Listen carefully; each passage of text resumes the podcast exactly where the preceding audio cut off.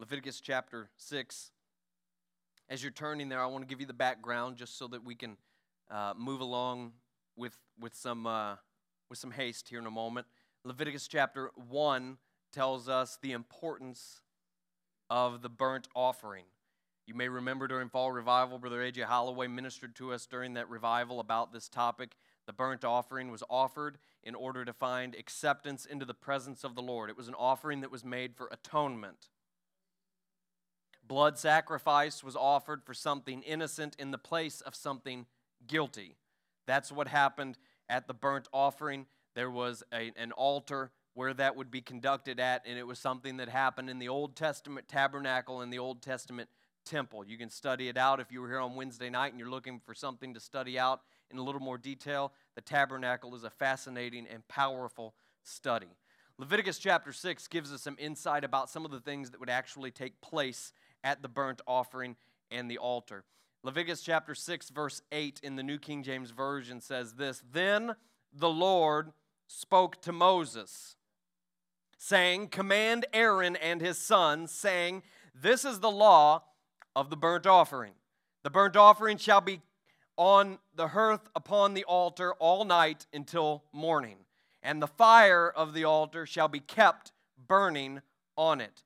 And the priest shall put on his linen garment. They would wear linen garments to conduct and perform their priestly duties. He shall put on his linen garment, and his linen trousers shall he put on his body, and take up the ashes of the burnt offering which the fire has consumed on the altar, and he shall put them beside the altar. Then he shall take off his garments, put on other garments, and carry the ashes outside the camp to a clean place. Verse 12 And the fire on the altar shall be kept burning on it, it shall not be put out. And the priest shall burn wood on it every morning, and lay the burnt offering in order on it. And he shall burn on it the fat of the peace offerings. A fire shall always, everybody say always. A fire shall always be burning on the altar. It shall never go out. I want to minister from that text in your hearing tonight about the fire. The fire. You may be seated. You may have noticed, and you may have your Bible still open to Leviticus chapter 6. Five times. Five times. That's the amount of times within a span of 10 verses that that command is repeated. That the fire on the altar of the burnt offering would never go out. The fire of the altar of burnt offering had to be kept burning 24 hours a day, seven days a week, 365 days a year. And the Lord commanded Aaron and his sons that the fire on that altar should never, ever go out. The fire had to be kept burning because it was God's fire. God provided the fire. You need to understand that tonight. This wasn't just any fire that was manufactured by people, this was fire that God had delivered to them in this sacred and holy place. Leviticus chapter 9 tells us that it is exactly the way it happened. Leviticus 9, chapter, uh, chapter 9, verse 23 And Moses and Aaron went into the tabernacle of meeting and came out and blessed the people. Then the glory of the Lord appeared to all the people. And fire came out from before the Lord and consumed the burnt offering and the fat on the altar. And when all the people saw it, they shouted and fell on their faces. This was God's fire. God provided the fire. And so we must protect the fire and keep it burning. Can I be clear this Sunday night? It's just us. We can't come along and rekindle the fire one or two days a week and have the same fire that God provided. God's fire is a seven day a week fire. God's fire is 24 7, 365. It's not just a one or two day a week fire. You understand in the Old Testament, some of you will know, there was a couple fellas that got in trouble for using strange fire. Which is to say, they were using fire and introducing fire that wasn't, that didn't originate with God's fire. God gave the command five times in just 10 verses that this fire was to be kept burning all the time. Why? Because it was His fire. It was His fire that had come from heaven to consume the sacrifice on the altar of the burnt offering. We can't just come in and try to manufacture fire and claim that it is the same thing that God has provided to us. It is a fire that must be kindled and kept all the time. Let me talk about how that happens for a minute. In particular, let me draw your attention to the topic of holiness.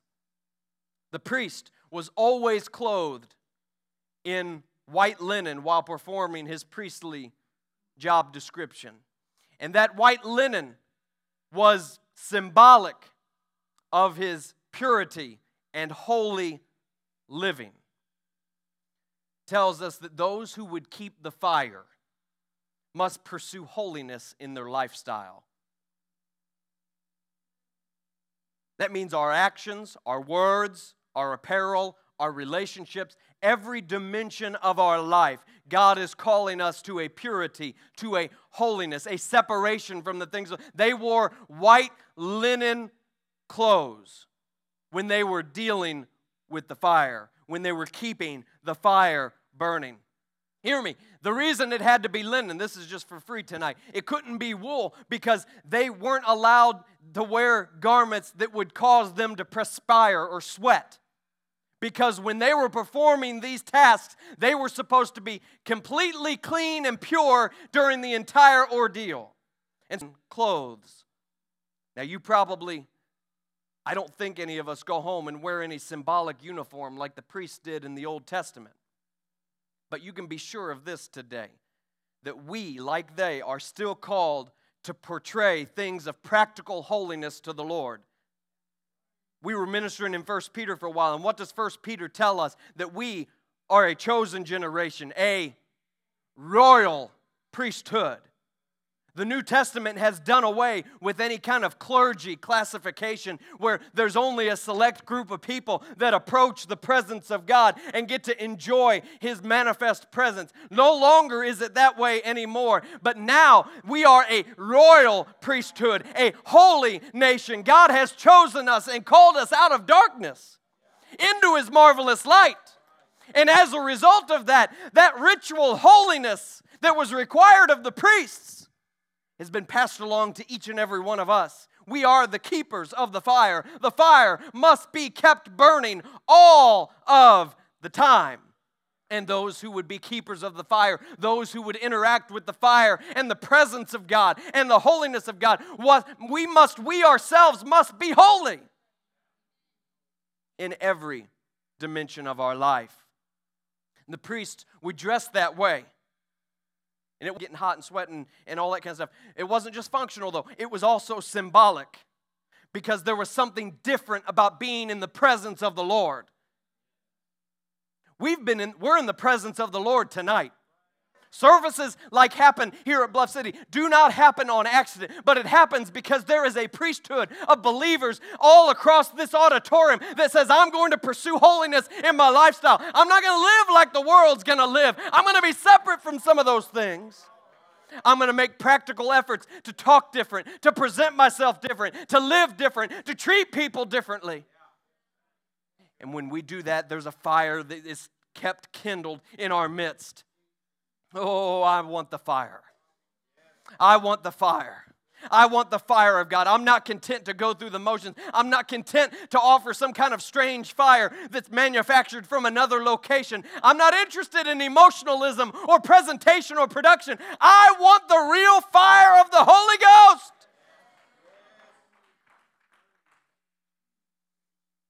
May seem like a small detail, but I want to draw your attention before I move on to something that's in verse 13 of Leviticus chapter 6. In those days, the pagan nations around Israel, many of their customs, they worshiped their false gods. And many of their worship practices to these false gods were obscene, sensual, sexual, even. They were, it was not good. It was, it was, it was bad. You didn't want to be around it. It was, it was not good at all.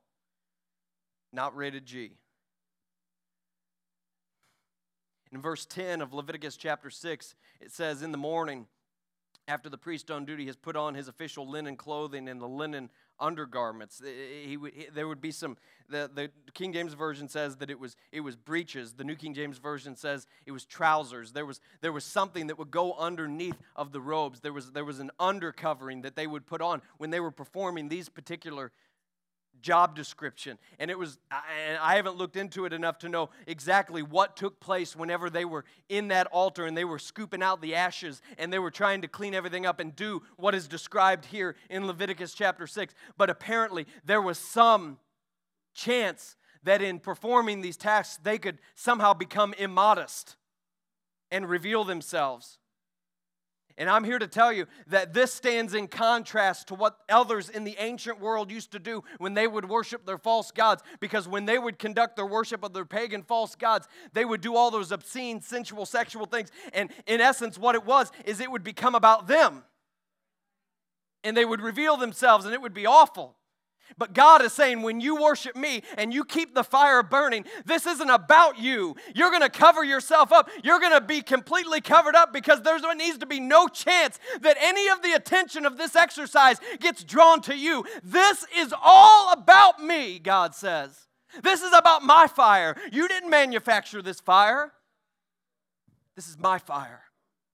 This isn't your plan. This is my plan, God says and there's I'm not going to share my attention or my glory with anybody else. And so he prescribes this minor detail of them in this instance to wear something even underneath their official uniform so that there would be no attention drawn away, no possibility of any of that taking place. I looked in several other places, and multiple people commented and said that this also needs to signify to us the fact that it would cover every part of their flesh. There would literally be no part of their flesh that was uncovered. Now, I'm not here to prescribe to you and tell you that we need to wear things that go to our fingertips and drag the ground. That's not the point. The point is this God and His fire does not tolerate flesh. Flesh and fire can't mix. I'm not saying that your physical body is inappropriate in any way. God give us physical bodies. But I'm saying that our flesh, this is symbolic of our flesh, our brokenness, and our sinful nature. And our sinful nature cannot exist in the presence of God. The fire will not tolerate the flesh. And so they had to cover it all, and it's symbolic for us, and it should tell us something about the way that we ought to live our lives if we're going to keep the fire burning. The fire must be kept burning. The fire must be kept burning because it's God's fire. And hear me, the fire has to be kept burning because atonement is always necessary. Verse 13 says, A fire shall always be burning on the altar, it shall never go out because atonement is always necessary. In verse 13, there's a word there, and I'm not a scholar of the ancient languages, but I did some looking, and there's a word here. It's called tamid. T A M I D is, is the transliterated version into English. And it was used as a verb, and it's the verb that's talking about the process of them always keeping the fire. Always, always. They, it, was, it, it, it, speaks to the perpetual nature of what had to take place. It was something, Brother Walker, that was continual. It was ongoing. It was all the time. And that word tamid is that it's the first time that it's used in the whole Bible. It's never been used in, Gen- in Genesis or Exodus or elsewhere in Leviticus until this point. This is the first time that it's used. And it started off as a verb, but as time went on and they started to conduct this practice and protect the fire and keep it burning, it turned into being a noun. They started to use it as a noun, and they would call it the tamid. And it was the process that they would use to keep the fire burning 24 7, 365. It would be used as that because it would describe the repetitive and we don't like it. We don't like this word sometimes but the repetitive ritual nature of what had to happen every day. There was a maintenance that had to happen. There was a process that had to take place. And it wasn't something that man had conjured up. It was something that had been prescribed and directed by God Himself. And it started collectively to start to be called the Tamid. And it was something that the people, the priests and a priesthood of believers, it was something that the people had to do repeatedly, ritually, and constantly. And it tells us this that when we become keepers of the fire, there is it is a pattern with no end. It means that it becomes a part of our life with no end in sight. It's not a one day a week thing. It's not a two day a week thing. It's not something that we do when we get on fire for God and we just get a little burst of spiritual. It's something that we do every day. We do it repeatedly. We entertain the presence of the Most High because that fire must be kept burning. Because atonement is always necessary. The fire has to be burning because it's still our only way into the presence of God they would put that big burnt offering altar there. Right, it was the first thing. It was right there in the middle of everything. And to get into the inner court and the, and, and, and the rest of the tabernacle, to approach God in any way, you had to pass through that outer court where the burnt offerings took place, where the fire lived. If you were going to touch heaven, if you had a need, if you were going to offer anything to God, if you were going to have any kind of communion with the Almighty God, that holy God, you had to go through the fire. You had to have atonement. The atonement never became unnecessary. We never outgrow the atonement of God.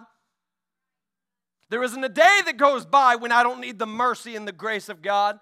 There isn't a day that goes by that I don't need forgiveness for my sin. I believe that He did a finished work at Calvary. I believe I've been born again of the water and of the Spirit, and that there's a day I can point back to where God turned my life around. But that doesn't excuse the fact that atonement is always, always necessary.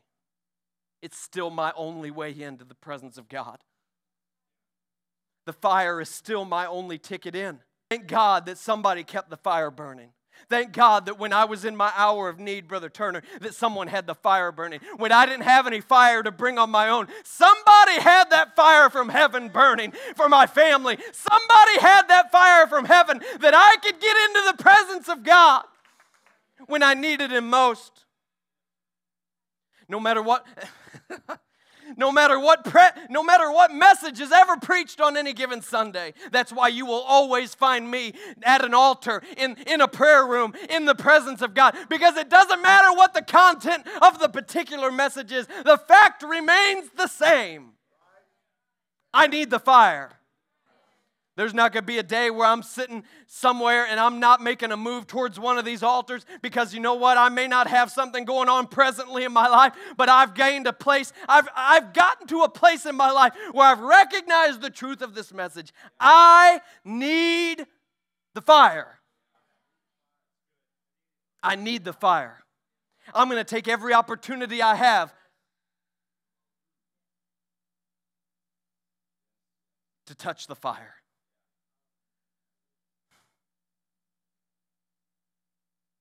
Atonement's always necessary. There's not a day goes by, there's not a message that's preached that I don't need to respond in faith and say, God, that was for me. God, I need the fire. God, I need your forgiveness. I need to make another trip to that burnt altar. I need to touch the atonement again. I need to reconnect with you. Anything that's got between you and me, God, burn it away with your fire. I want to be holy. And with fear and trembling, we walk into that outer court where the fire lives. And we pray. We pray to God that somebody has kept the fire burning. The greatest act of kindness that you can do for somebody is to encourage them to draw near to God through the atoning blood sacrifice of Jesus Christ. You can tell them with gentleness, but you need to tell them atonement is necessary.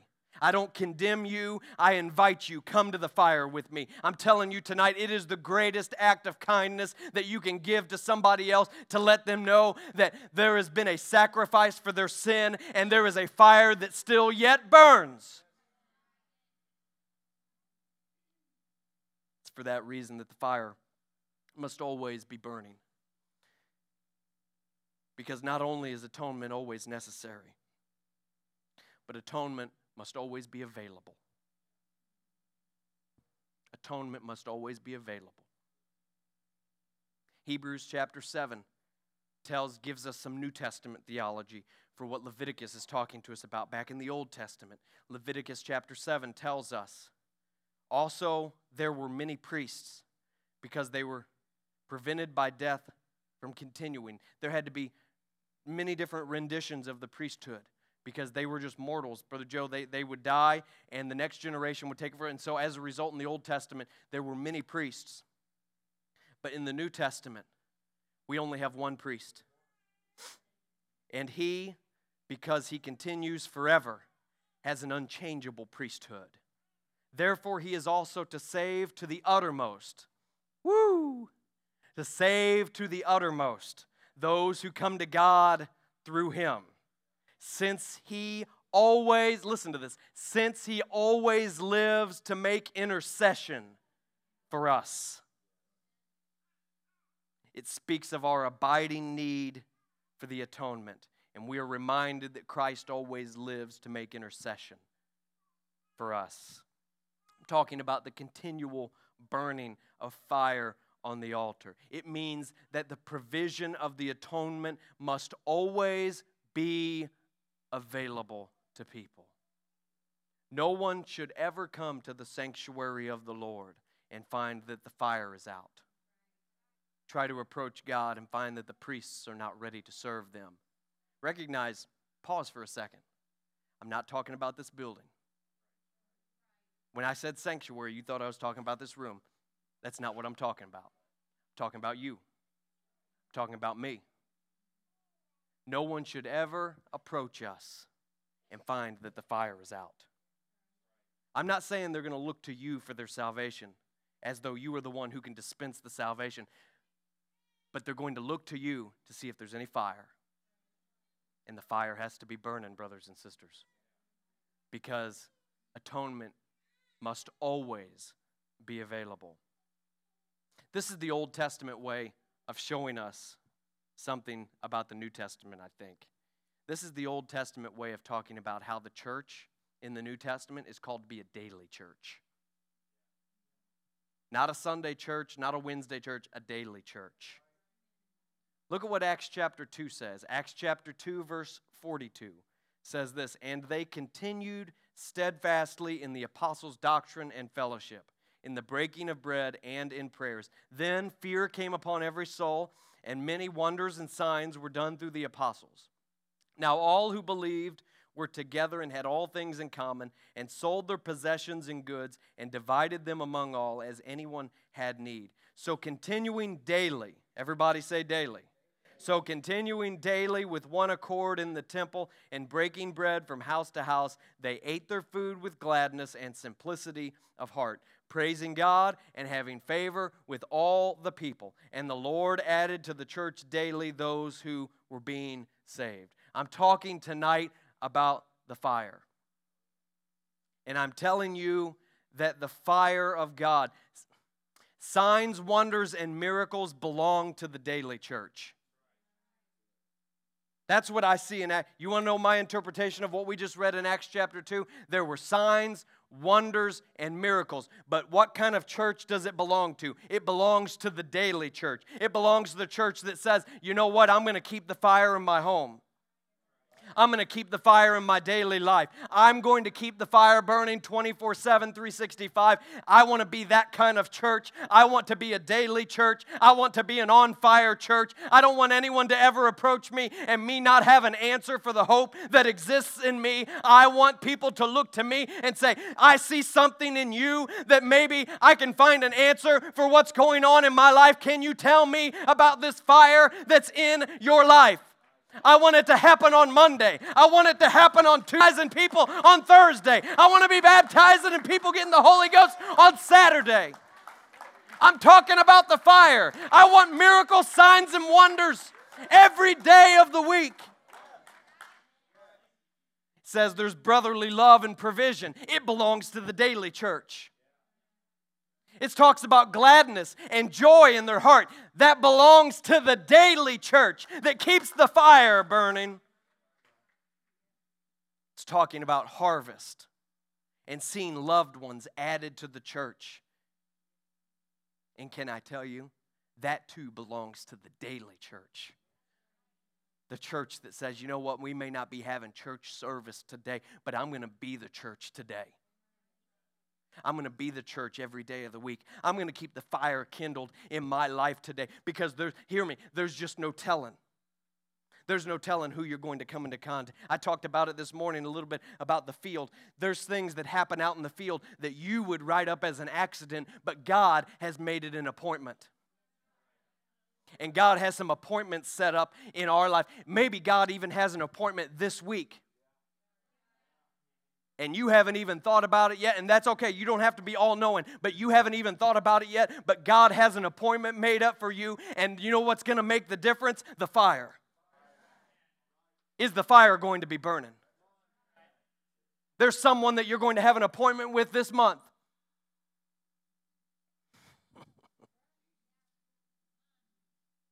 I hope the fire is burning. The fire has to be burning. They're going to need a miracle, a sign, a wonder done in their life. They're going to need a word of hope. They're going to need someone to say, There's hope for your soul. There's salvation for your life. There's forgiveness for your sins. That's going to come from the fire.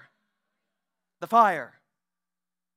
The message of Jesus must always be preached. Sometimes in church service, most of the time in our lives. That's the fire. That's the fire. What Jesus say? Matthew chapter 24, verse 14. Jesus says, The gospel of the kingdom will be preached in all the world as a witness to all the nations, and then the end will come. Does anyone want to kindle a fire tonight? Does anyone want to stoke a flame tonight as the musicians come? I want to keep the fire burning. I love seeing people come to the Lord. Brother Army, I love seeing people come to Jesus.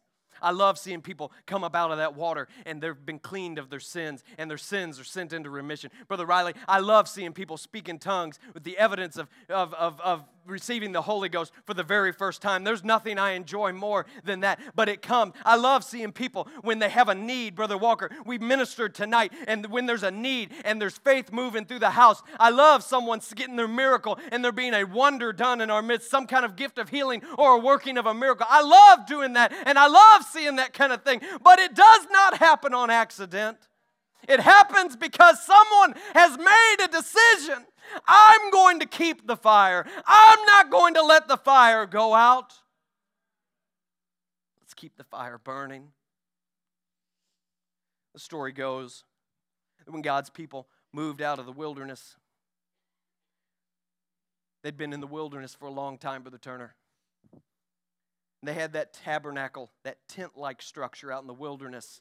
God had given them the exact specifications for it. It's detailed for us in the book of Leviticus. And God had told them exactly how to build it. And they'd been marching around in that wilderness, Brother Brian, for 40 long years, for an entire generation. And they had been conducting their interactions with God through that tabernacle and through the means that we have talked about tonight, where they would have that big altar of sacrifice and they would take it and they would offer sacrifices. And there was a fire that came from heaven that they had to keep burning all the time, constantly. And it was a job, and they would do it 24 7, 365 days a year for 40 years. And there came a time when eventually in their nation's history they were ready to move away from the tent like tabernacle structure and they were ready to construct a temple.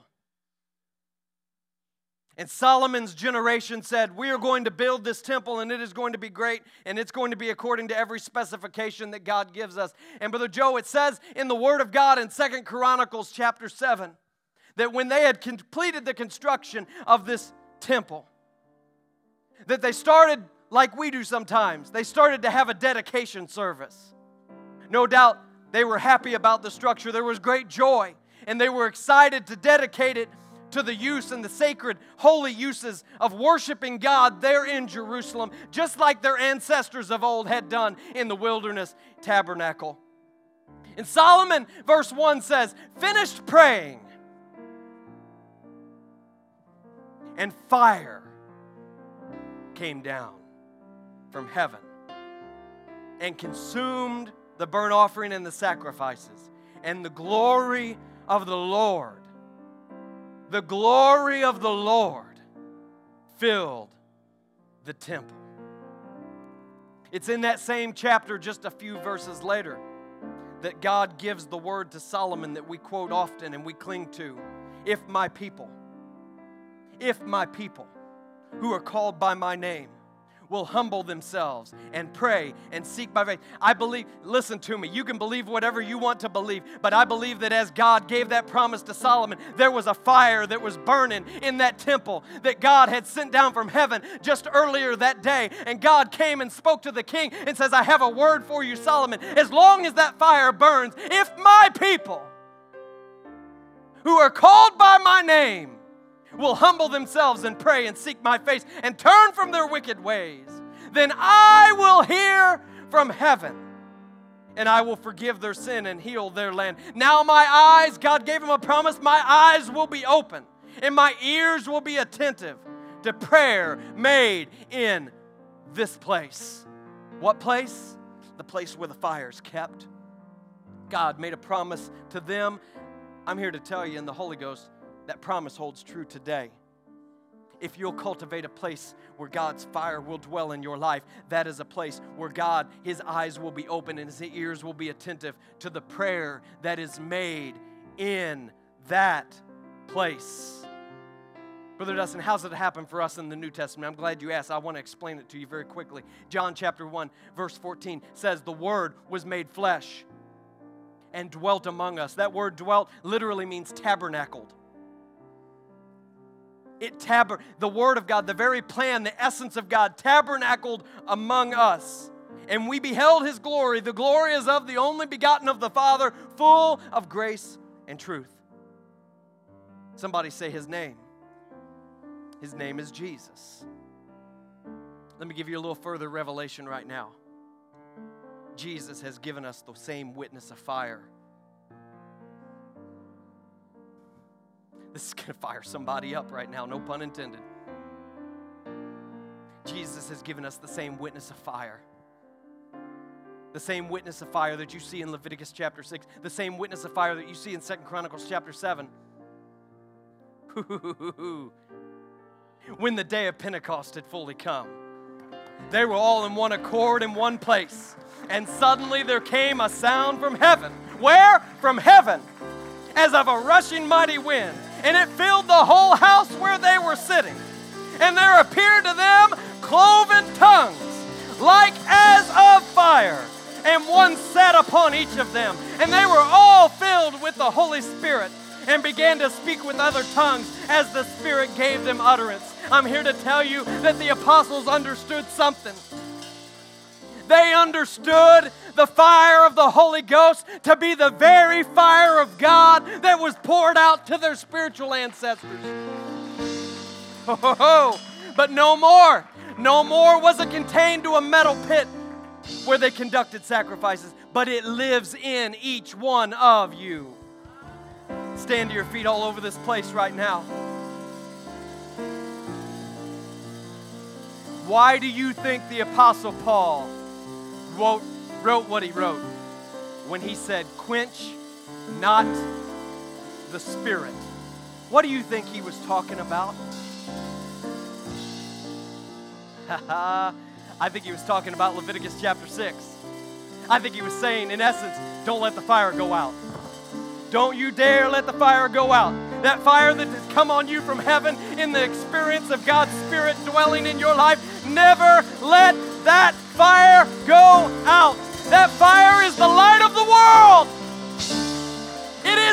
the world. God's fire is still falling today. These altars are open right now. If you need to rekindle some fire in your life, I would that you would step out in faith right now and say, I need the fire in my life. I want to rekindle the fire in my life. I want the fire to fall on my family. Come on, somebody step out in faith for that spouse that needs the fire. Come on, somebody get up around one of these altars and say, I've got a loved one that needs the fire. I need the light of the world burning in me. I need something burning in me that says, God's done something in my life and I'm going to keep the fire burning. Come on, will someone say, Let's keep the fire burning? Let's keep the fire burning. I'm going to keep the fire burning.